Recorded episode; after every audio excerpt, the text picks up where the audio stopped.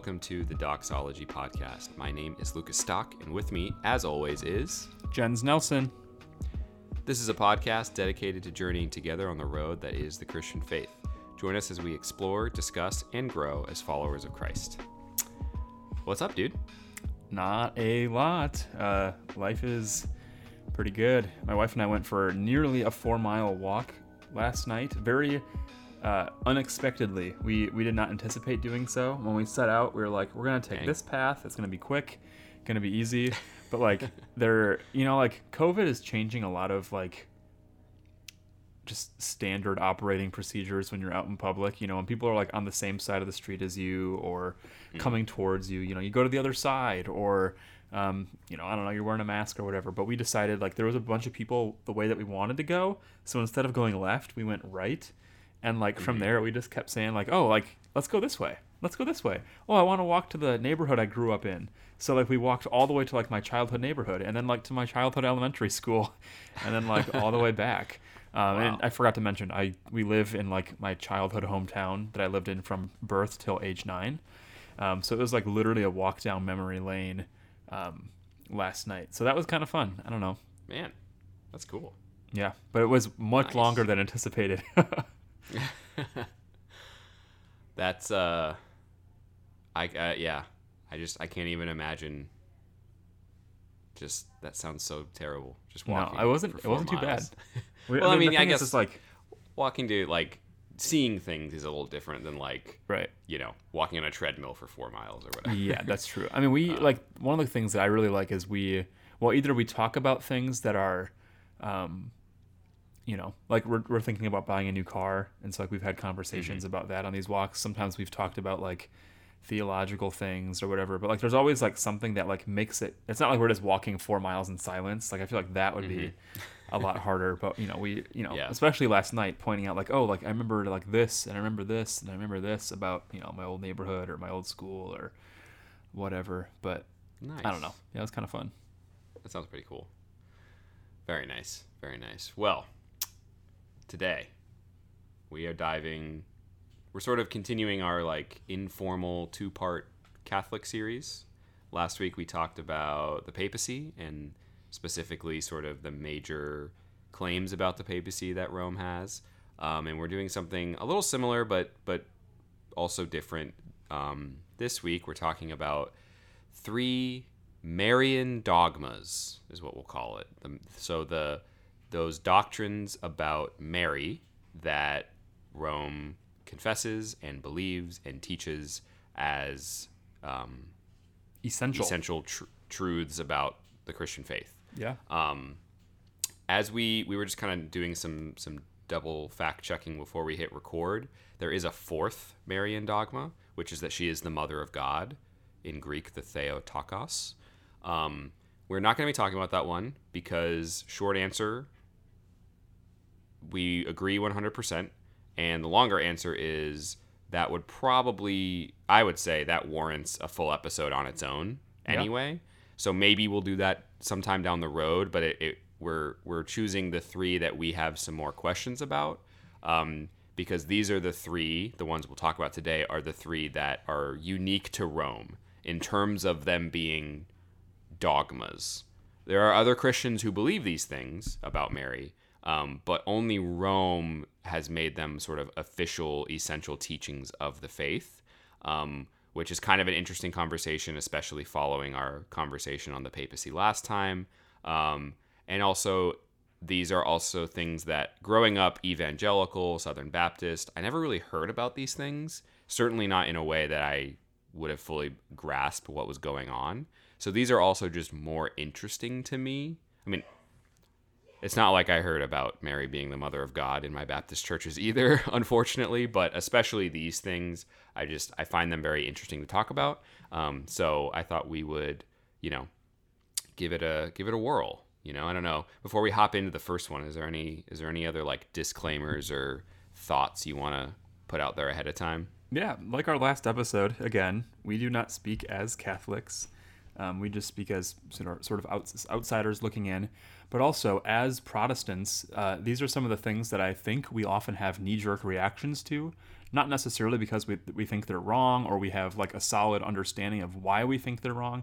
I think sometimes we just have knee jerk reactions to anything Catholic, and that's not always fair. And so, I what I like about this episode and what we're doing, you know, both last week and this week, is just sort of like evaluating them on their own terms, as opposed to like maybe caricatures or like just, I don't know, not well informed opinions. Uh, so yeah, we might not be Yeah. experts, but we've at least done a little bit of reading, and we can look at scripture, we can look at tradition, and we can sort of evaluate these dogmas. And if you don't know what the word dogma means, I don't, I, I you know, it's maybe to hel- helpful to just give a, a simple Google definition, just so you understand. Um, sure. Google, the great the great overlord, says uh, a principle or set of principles laid down by an authority as incontrovertibly true. Um, so it's like an an essential doctrine. It's something that's like this is true, and there's nothing that you can say about it. Um, you know, like And the tr- if like you don't Trinity. believe it, that means you don't believe. If we're talking about Christian dogma, that means you Right. don't believe the Christian faith, at least not Right. correctly. Right. And so as like for Protestants, you know, the Trinity would be like a dogma. Like the the resurrection, the It crucifixion. Uh, those should be dogmas. Um, and so we're adding in, in Roman Catholic theology, the things that we're about to talk about, these these Marian dogmas are right there in line, right next to those things, the Trinity, the resurrection, you know, some pretty foundational doctrines. So it's it's more or less saying these are foundational. These are like everything comes up off of these, and so that, that's why I think it's really cool to look at them, um, and not just to have that knee jerk like, oh, I'm not even going to think about it because it's Catholic. I don't think that's a good healthy attitude to Right. have. So Yeah, I think that I agree. That's not a healthy attitude. At best, it's silly and pointless, and at worst, you're really missing like beautiful truths about God. So Right. not exactly a place we want to be in. So we want to, like you said, examine these things on their own terms in a way that's not knee jerky or just jerky in general. like we want to be just uh, uh, having a conversation as we sort of think through scripturally, theologically, these three things about Mary that we don't necessarily agree with. Maybe we do. We don't, you know, we'll see, I guess. Um, but we have a difference on the importance of them.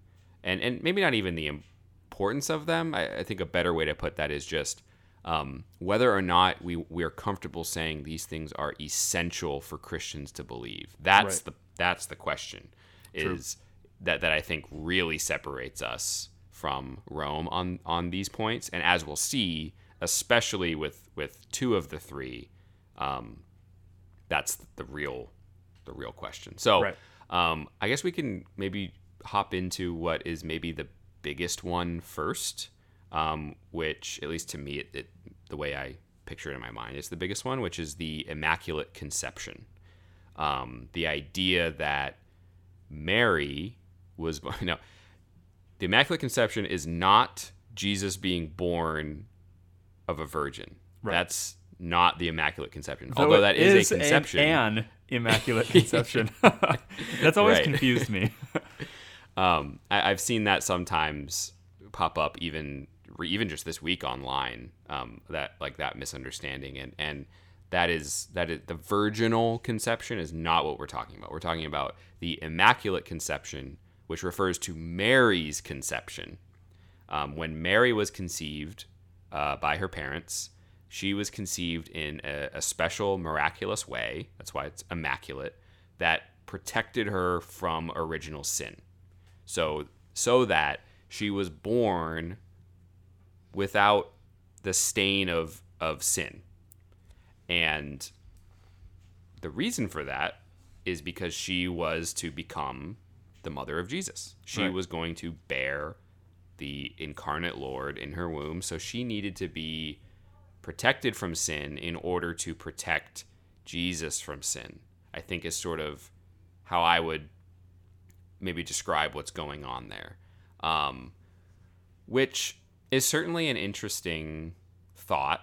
I think that I can see where someone would be coming from because they're thinking, oh, you know, God is holy.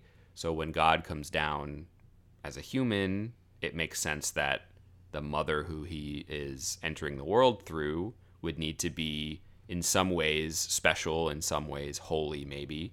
Um, and this seems to be like a logical kind of thing of, you know, in order for Jesus' mother to be a, you know, maybe we could say an appropriate place for Jesus to, to grow as an as a fetus, as an infant, you know, protecting her from it's not really protecting her, but her not having original sin protects Jesus. You know, protects the incarnation as as God, the Holy One, coming Right. into the world as a human. Um, So what, What are are some of the problems with this? Maybe I mean, it's just okay. Maybe I'll maybe since you were about to ask, I think probably like a similar question. Like, what are my thoughts on this? Um, you know, first of all, I I would like to see some maybe some scriptural evidence that this would in fact be true. I mean, sure, we'll we'll say that scripture attests to the fact that Mary was a virgin pre Christ's birth. That doesn't you know she doesn't have to be immaculately immaculately conceived for that to be true obviously um, so uh, what jumps to mind immediately for me anyway is in my estimation this sort of undermines the incar- incarnation um, because and maybe there's a lot of reasons but if we're trying to protect mary from like the stain of human corruption like so mary is conceived in such a way that she was not born into original sin. So would that have meant that she continued in that state throughout her life like having never been tainted by sin having never been tempted to sin? Um, because there's i mean on one hand all have fallen short of god's glory so that sort of maybe undermines what paul has taught about like sinfulness humanity's condition um, but like if Mary was to continue her not being born in a state of original sin, then does that mean that Jesus did not inherit? I mean, and I- I know that's like a completely different conversation because he is Jesus. Like whether he whether he inherited a corrupt nature, had an incorruptible nature, that's a whole nother debate.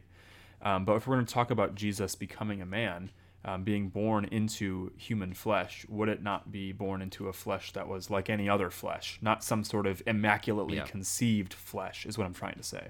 Right, because uh, yeah, no, and I think I think that's that's exactly my reaction too.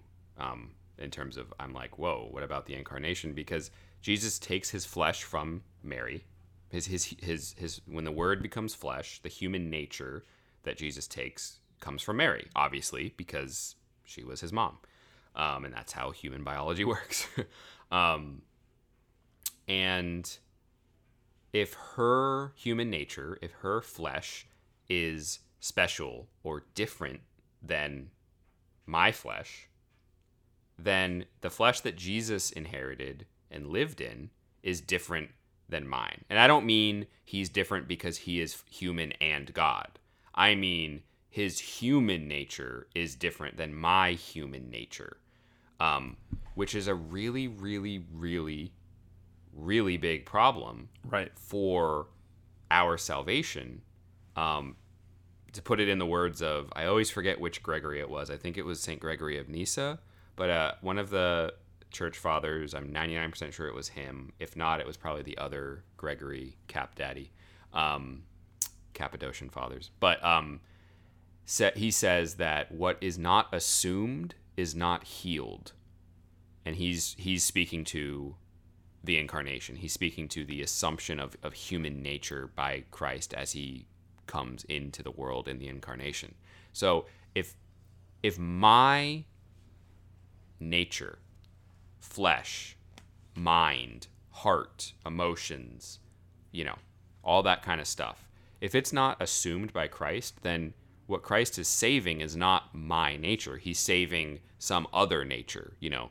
He's saving Mary's immaculately conceived nature, which would only apply to Mary and him. Um, they would be they would be my in, at least in the way I see this, they would be the only ones who have that nature, and all the other humans throughout history, because they have a different nature, they they couldn't be saved by Christ in His work through the incarnation of redeeming human nature because he doesn't he doesn't just die on the cross. He doesn't just pay our debt, although that language is very much clearly in scripture, but he is he is redeeming our our nature, the human nature. Um, and that's the problem that um, comes up, I think, with the Immaculate Conception is you almost have a different form of Nestorianism. Nestorius was a heretic who who he basically had the human nature and the divine nature of Christ. They were kind of like um, I had a professor in college. They were basically like two pieces of wood super glued together.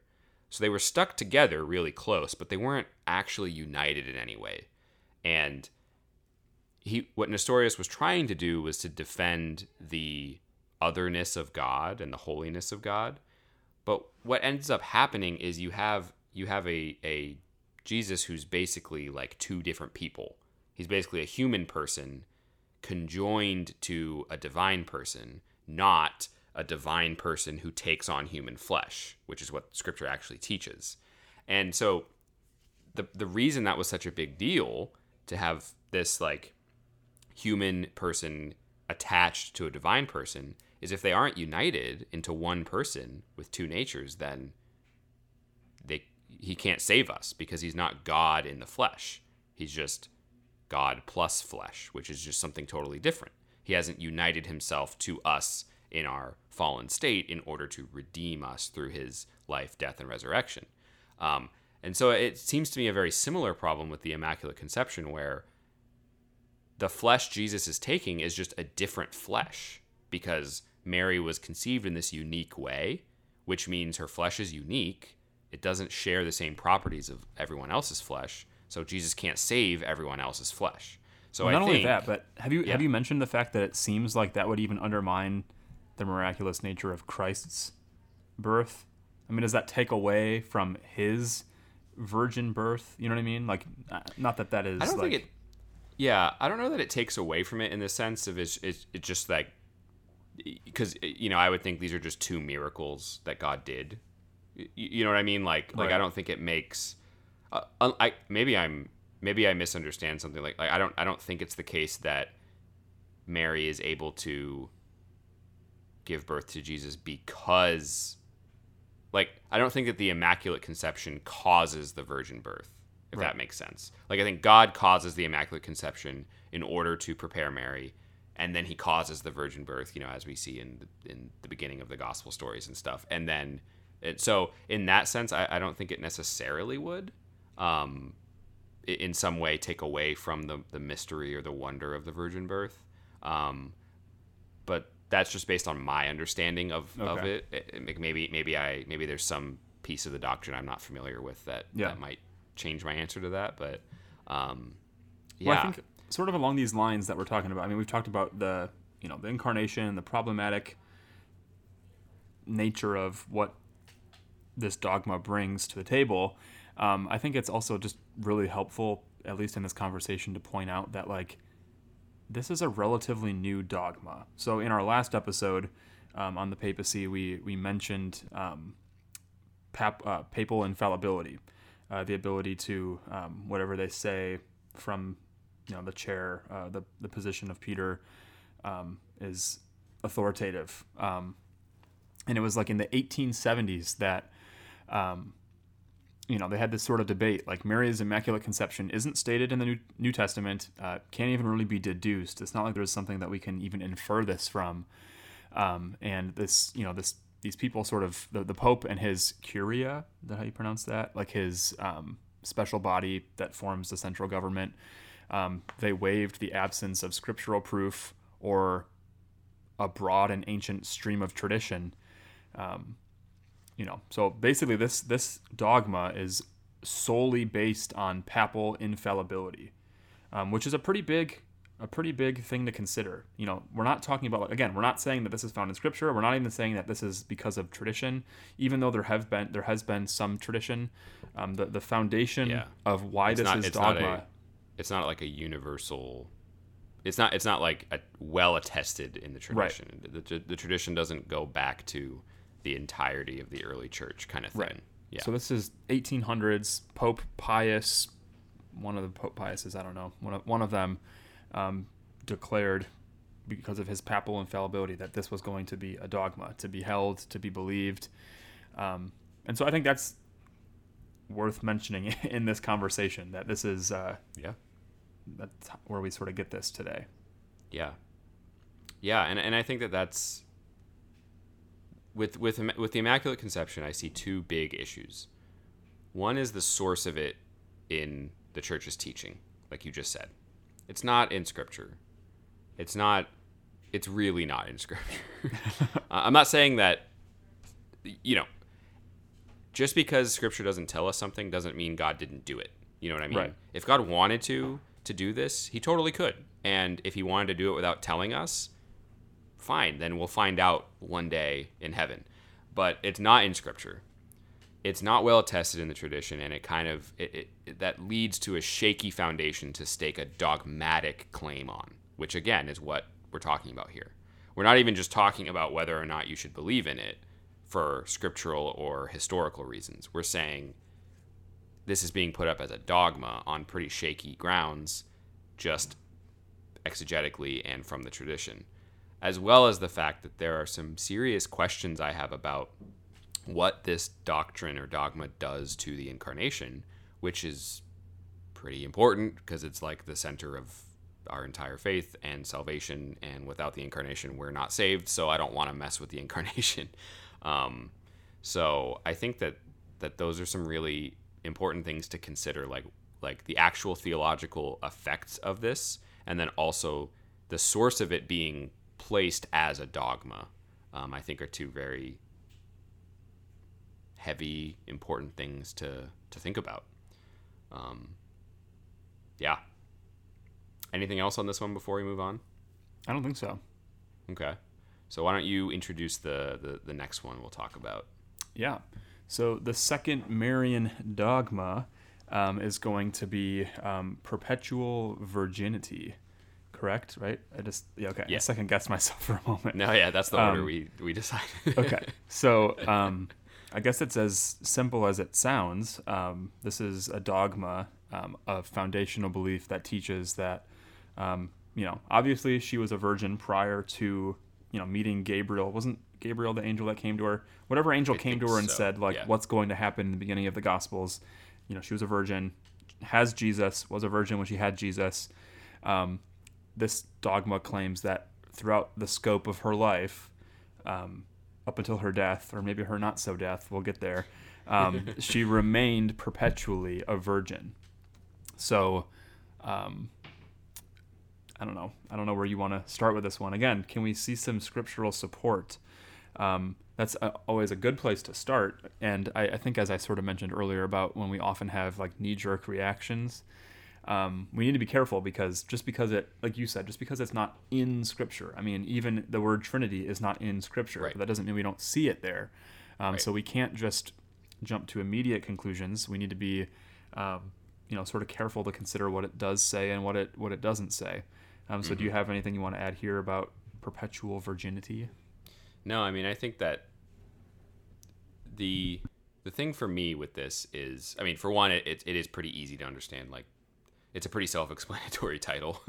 um, like you said, she she was always a virgin. Okay, um, I think that it's it is really interesting to you know we're not talking about a certain interpretation of a scripture passage that leads to a different understanding of this or that between different churches. But we're talking about something that really just isn't in scripture. You know like like we're never what i mean by that is we're never told that she remained a virgin. We're never told that she we're never actually told that she didn't. Um but we're never told that she did. And i think this is where we come back to um the whole issue of the perpetual virginity being a a dogma you're making it and i say you i just mean you know, if you hold it as a dogma you're saying you're saying that you must believe this about mary in order to be a faithful christian and when we're talking about something that's just not in scripture, that's a that's a, not a good place to be in, I would say. Not because tradition doesn't mean anything, not because there's not more to theology than just the literal words of scripture, but because we're talking about something that is essential for the faith to, to be rightfully understood. Hey, uh, can I can I interject real quick? Yeah. Yeah, go ahead. Okay, so I want to I want to read something. This is Matthew 1, 24 and 25. So when Joseph awoke from sleep, he did as the angel of the Lord had commanded him. He took his wife, who was Mary, and knew her not until she had given birth to a son, and he called his name Jesus. And so to me, would wouldn't this passage seem to indicate that like Mary was not perpetually a virgin? Uh, because you know, Joseph had been considering divorcing Mary quietly. The angel comes and visits Joseph in a dream and says, The baby within her isn't out of wedlock. It's not some other dude. She, he was conceived miraculously. Um, and so when he awoke, he took his wife, had some sort of, you know, actual marriage ceremony, some sort of actual union legally, but he did not know her intimately. He never had sexual relations with her until, until, which is a word that seems to imply that at some point he did know her, and it was after she had given birth to a son who was Jesus. So to me, wouldn't wouldn't this seem to like imply at least that like perpetual virginity sort of goes out the window? I think I think the way it sounds certainly that seems reasonable to me to, to sort of take that and be like, well, that answers that.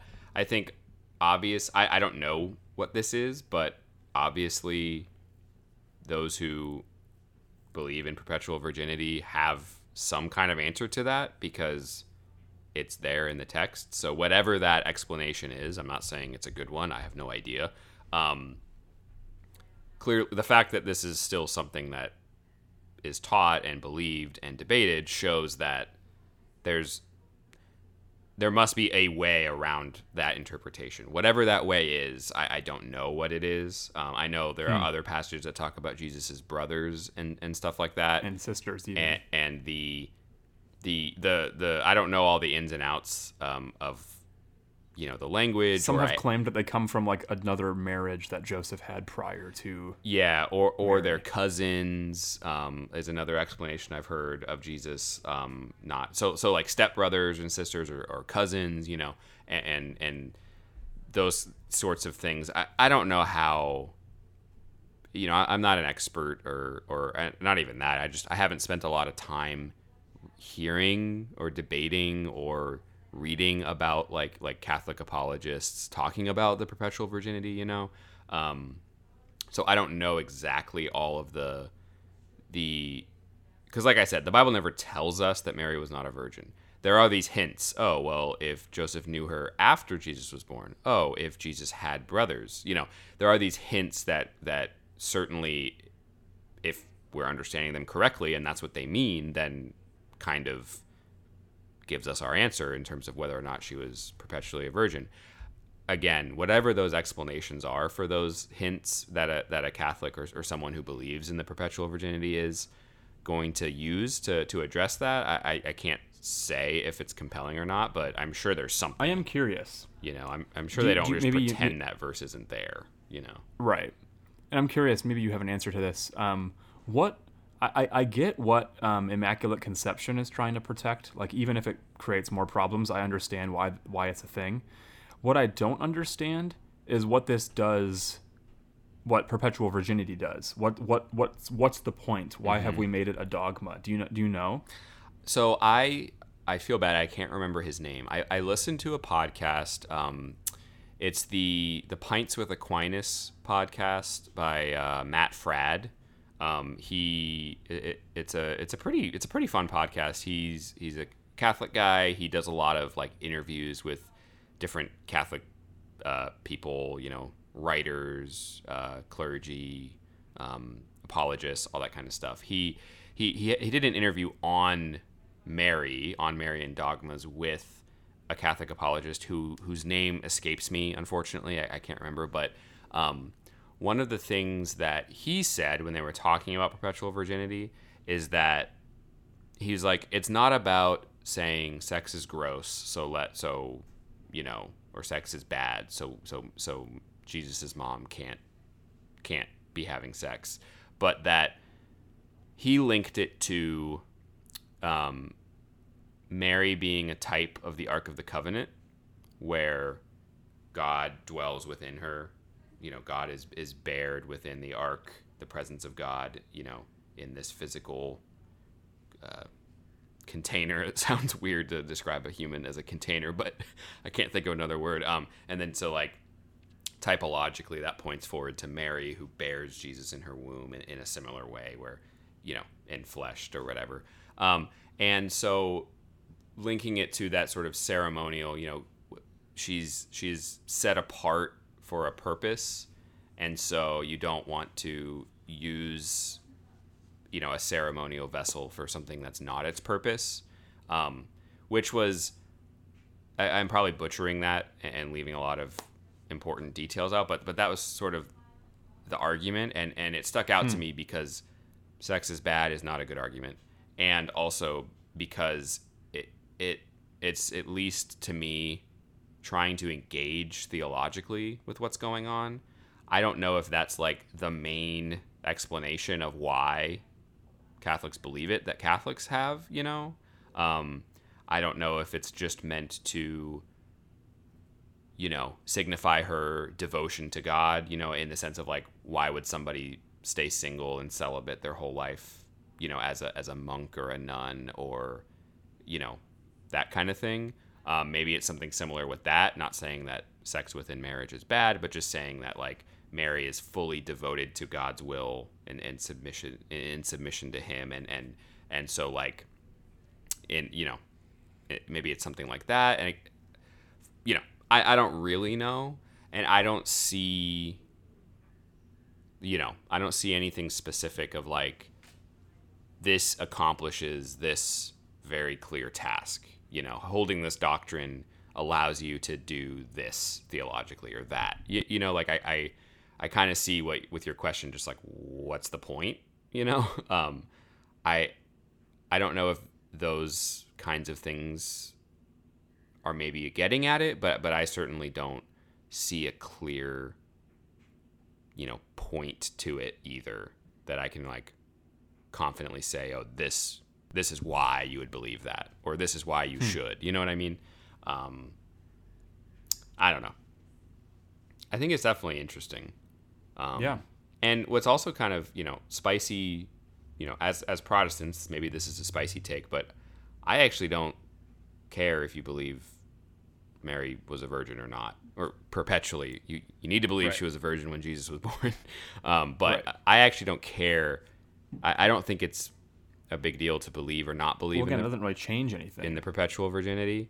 Um, I, I, you know, if there are good reasons to believe it or good reasons not to believe it, then then you should you should follow those. You know what I mean? Uh, biblically or reasonably or theologically.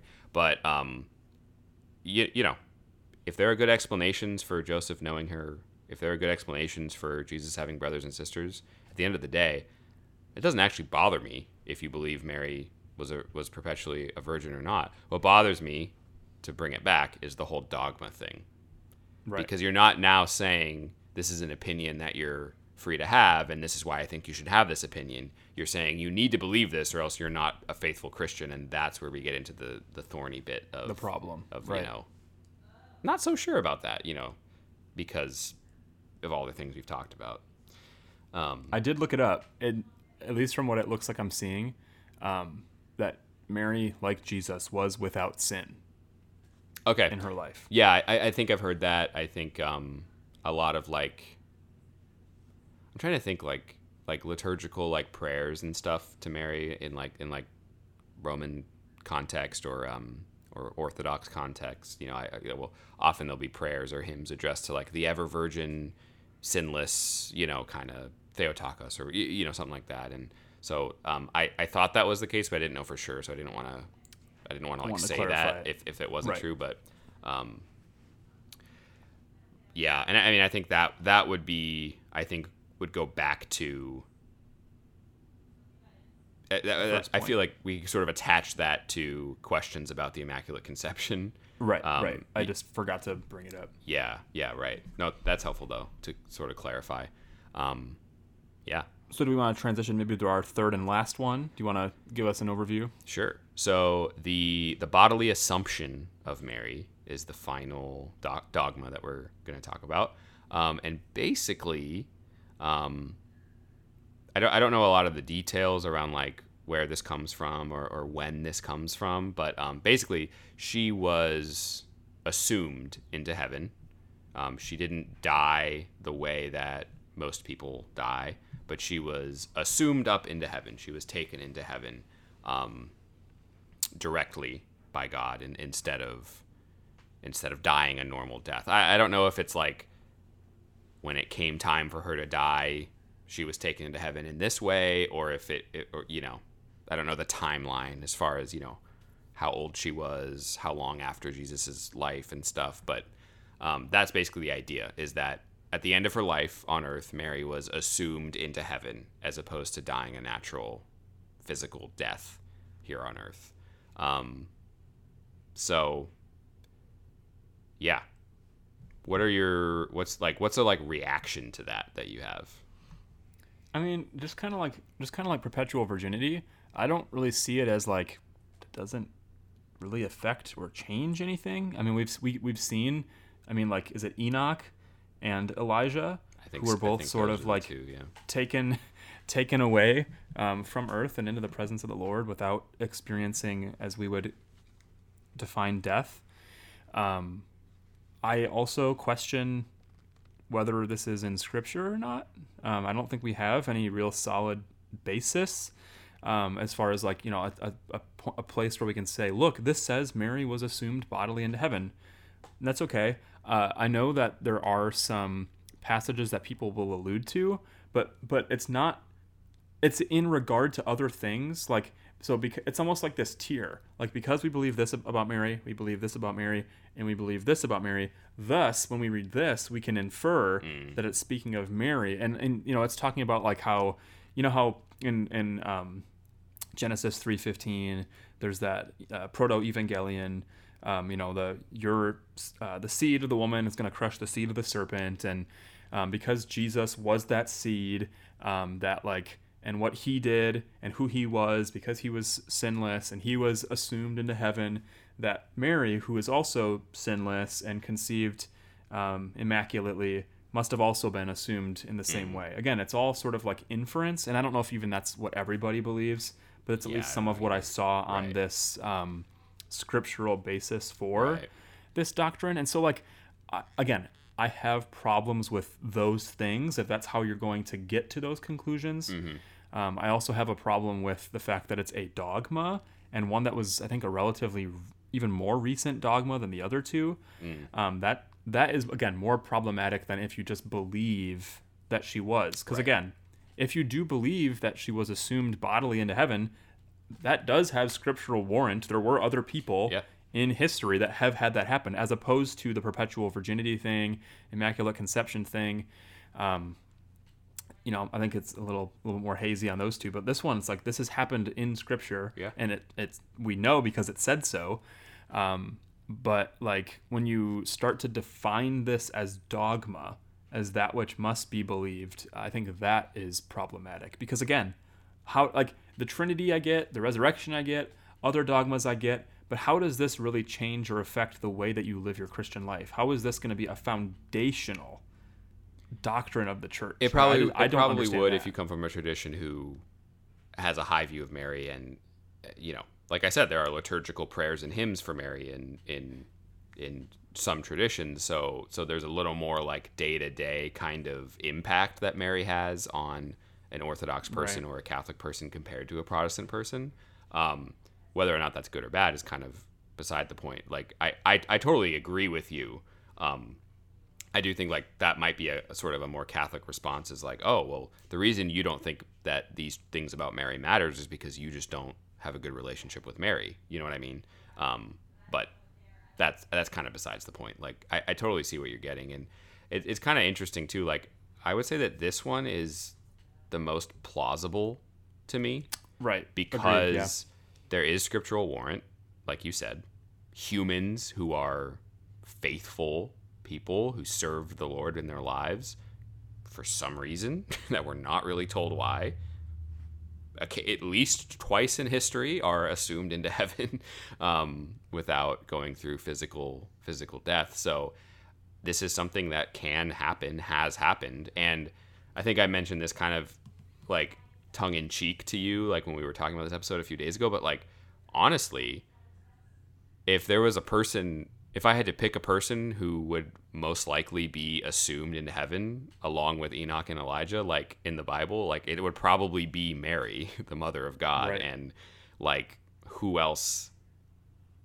You know, honestly, like I, I mean, there there would probably be multiple choices if you were like pick someone to be assumed, but like Mary would probably be pretty high on the list. Like so, to For me, sure, it's like yeah. this is the most plausible. And again, I you're, I 100% not not to sound like a broken record because we're both just saying this again and again. Sure, why is it a dogma? And more importantly Right. than why is it a dogma, what happens when you make it a dogma?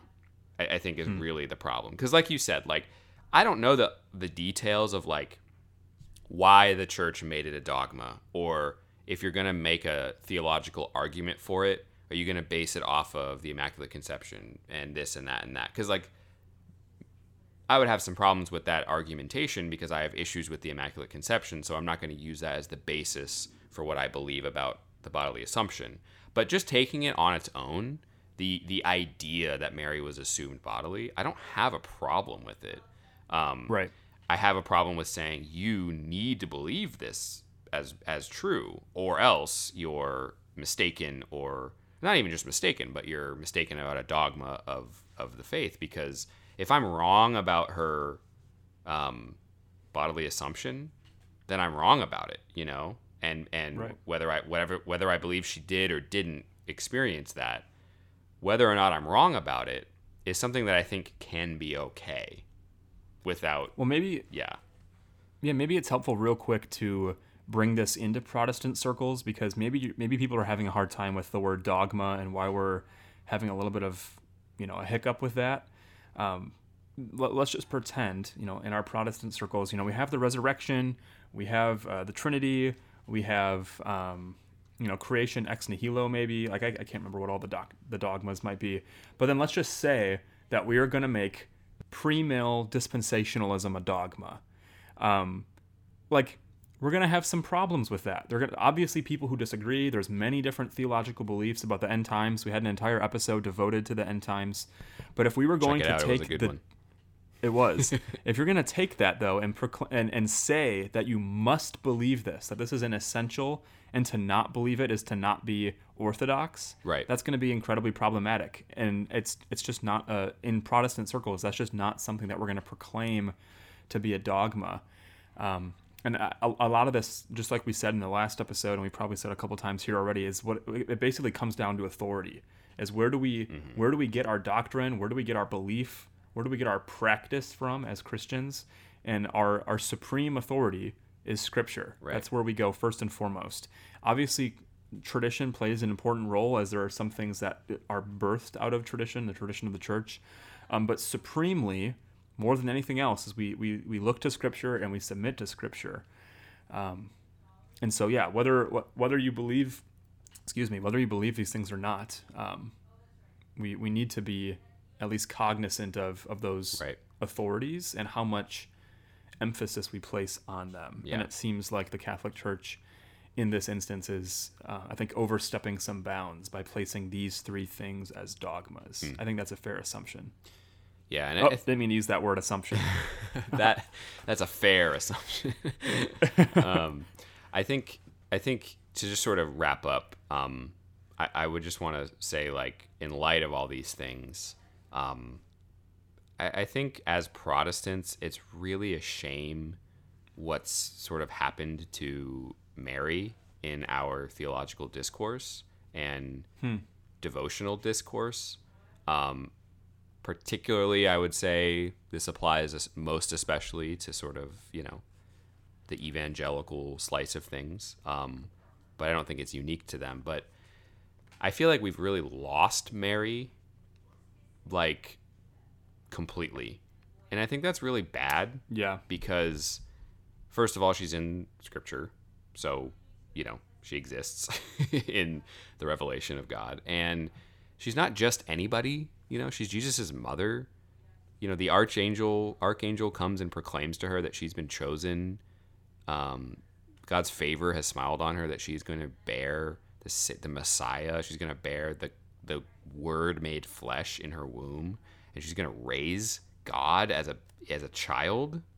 Can you imagine? And- like, that's a Yeah. big that's a big deal and you, you know you know what her response is is that all generations shall call me blessed like she's in in first century uh you know i forget where Nazareth or was she from Nazareth or did they move to Nazareth later I don't know I feel bad I should know that. Bethlehem. Bethlehem, where uh, this is bad. um, in in first century Israel, in first century Palestine, she's sitting there, hearing what the angel is proclaiming that God is going is is going to do in and through and with her, and her response is that the the entire future human race is going to look back on this moment and call me blessed because I am experiencing this, which is first of all incredibly like uh, perceptive. I Profound. think profound. Thank you. Um, and and bear in mind, she's like a teenager, Yeah. probably. yeah, She's not like 30. right, yeah, and and on top of that, she is such like I think one of, if not the most excellent pictures of faithfulness and submission to God's will. Like, how does she respond to this unimaginable visitation from the angel? And, and I'm kind of hype, harping on this and hyping it up to say, like, do we ever approach the story of the nativity? Do we ever approach, you know, the beginning of Luke, the beginning of Matthew, with an eye to Mary in this light? You know, and one of the most exciting things that I think when I first started praying through the daily office in the Book of Common Prayer, every night in the in evening prayer, you you recite the Magnificat, the the Song of Mary that she Right. sings, um, either when she's with Elizabeth or, or right after. It's it, it has where she says, "All Luke generations will call me blessed." Um, Right. and praying through that night and you know every time i do evening prayer it, it it it's taking a piece of scripture that i think is easy to overlook because of everything else that's going on in those early chapters of of luke you know? Um, and obviously the highlight being the arrival of the messiah and the incarnate lord which is exactly what the focus should be. Um, but I don't think we need to lose the other important things, like Mary as, you know, our mother in the faith, in the way Right. that Paul is our father, and you know we could, you know, look to these giants of the faith at, to to learn and as our example. I think is losing that is a huge loss that is totally not warranted by being a faithful Orthodox biblical Christian. And I think that unfortunately that has happened. I think because of some of these oversteps that Rome has done throughout the centuries, the the response by those Protestants, by those who are not who, who want to not be Rome, is maybe to swing too far the other direction and we just ignore her. And I think that I mean, I no, like I don't think we should do that. You know, I think that sh- there's a reason that like I, you know, I think I once tweeted this jokingly that like, like we like Protestants need to recover the title Blessed Virgin Mary. You know, I think I only ever really hear Catholics saying that, um, and I, I think that she is the Blessed Virgin Mary because look at what she experienced and look at what she teaches us through her life, and I think that that's something that we need to recover as people who come from traditions who maybe has lost that and i think that that needs to be the center on what we believe about mary and stuff if we're talking about doctrines or dogmas about her Do we do we need to do retrieval for the sake of renewal? I think with, we do. with Mary. I think we do and i think we need We'll, renewal we'll start the Center for Marian Renewal. i will gladly start that with you Sweet. um, but yeah i don't know i just is that's there anything else that you? No, I just add? wanted to conclude my thoughts with that because that's one of the reasons that I find discussions on the Marian dogma so interesting is to sort of think through like what Mary, the significance of Mary, um, both in terms of how that's been expressed in ways that I don't necessarily fall behind, other ways that I'm not really sure what I think, and other ways that I think are really important. And I think these kinds of conversations really allow that. So hopefully, hopefully this was as interesting to listen to as it was to to think about and to engage in as, as far as Agreed. these these these conversations and you know we'd love to continue them as always um, with with you guys so hopefully hopefully yeah hopefully this is an interesting and thought-provoking episode to really kind of think through what it means to dogmatize something that doesn't Yeah. need to be dogma but then also the response to that not necessarily being a knee-jerk reaction but being more of a Or rejection. or a rejection yeah and certainly not a knee-jerk rejection if you're going to reject it um, but but yeah i don't know i just i really appreciate these kinds of conversations and and thinking through these things in a way that i didn't really ex- get exposure to growing up but that um, i think is a much more well-rounded way to think through them so hopefully that kind of came out in the way we were we were talking Right. Cool. Well, I agree. So we'll close with a word of prayer and uh, call it a day. So this is called the mediator from um, from the Valley of Vision. So, uh, everlasting Creator, our heavenly Father, I I have destroyed myself. My nature is defiled. The powers of my soul are degraded. I am vile, miserable, strengthless, but my hope is in you. If ever I am saved, it will be by thy goodness uh, by uh, undeserved and astonishing goodness, not by mercy alone, but by abundant mercy, not by grace, but by exceeding riches of grace. And such thou hast revealed, promised, exemplified in thoughts of peace and not of evil. Thou hast devised means to rescue me from sin's perdition, to restore me to happiness, honor, and safety. I bless thee for the everlasting covenant, for the appointment of a mediator. I rejoice that he failed not, nor was discouraged, but accomplished the work that you had given him to do, and said on the cross, It is finished. I exult in the thought that, that thy justice is satisfied, thy truth established, thy law magnified, and a fountain is laid for my hope. I look to a present and personal interest in Christ and say, Surely he has borne my griefs, carried my sorrows, won my peace, and healed my soul. Justified by his blood, I am saved by his life. Glorifying in his cross, I bow to his scepter. Having his spirit, I possess his mind. Lord, grant that my religion may not be occasional and partial, but universal, influential, effective, and may I always continue in thy words as well as thy works, so that I may, that I may reach my end in peace. Amen. Amen So we thank you so much uh, for for listening to this episode of the Doxology Podcast. If you'd like to connect with us, hit us up on Twitter at Doxology Podcast. You can find us at Instagram, also at Doxology Podcast. You can email us at doxologypodcast at gmail.com. We love your feedback, questions, episode ideas, criticism. Uh, leave us some reviews if you use Apple Podcasts, if you use a, a, a platform where you can leave reviews.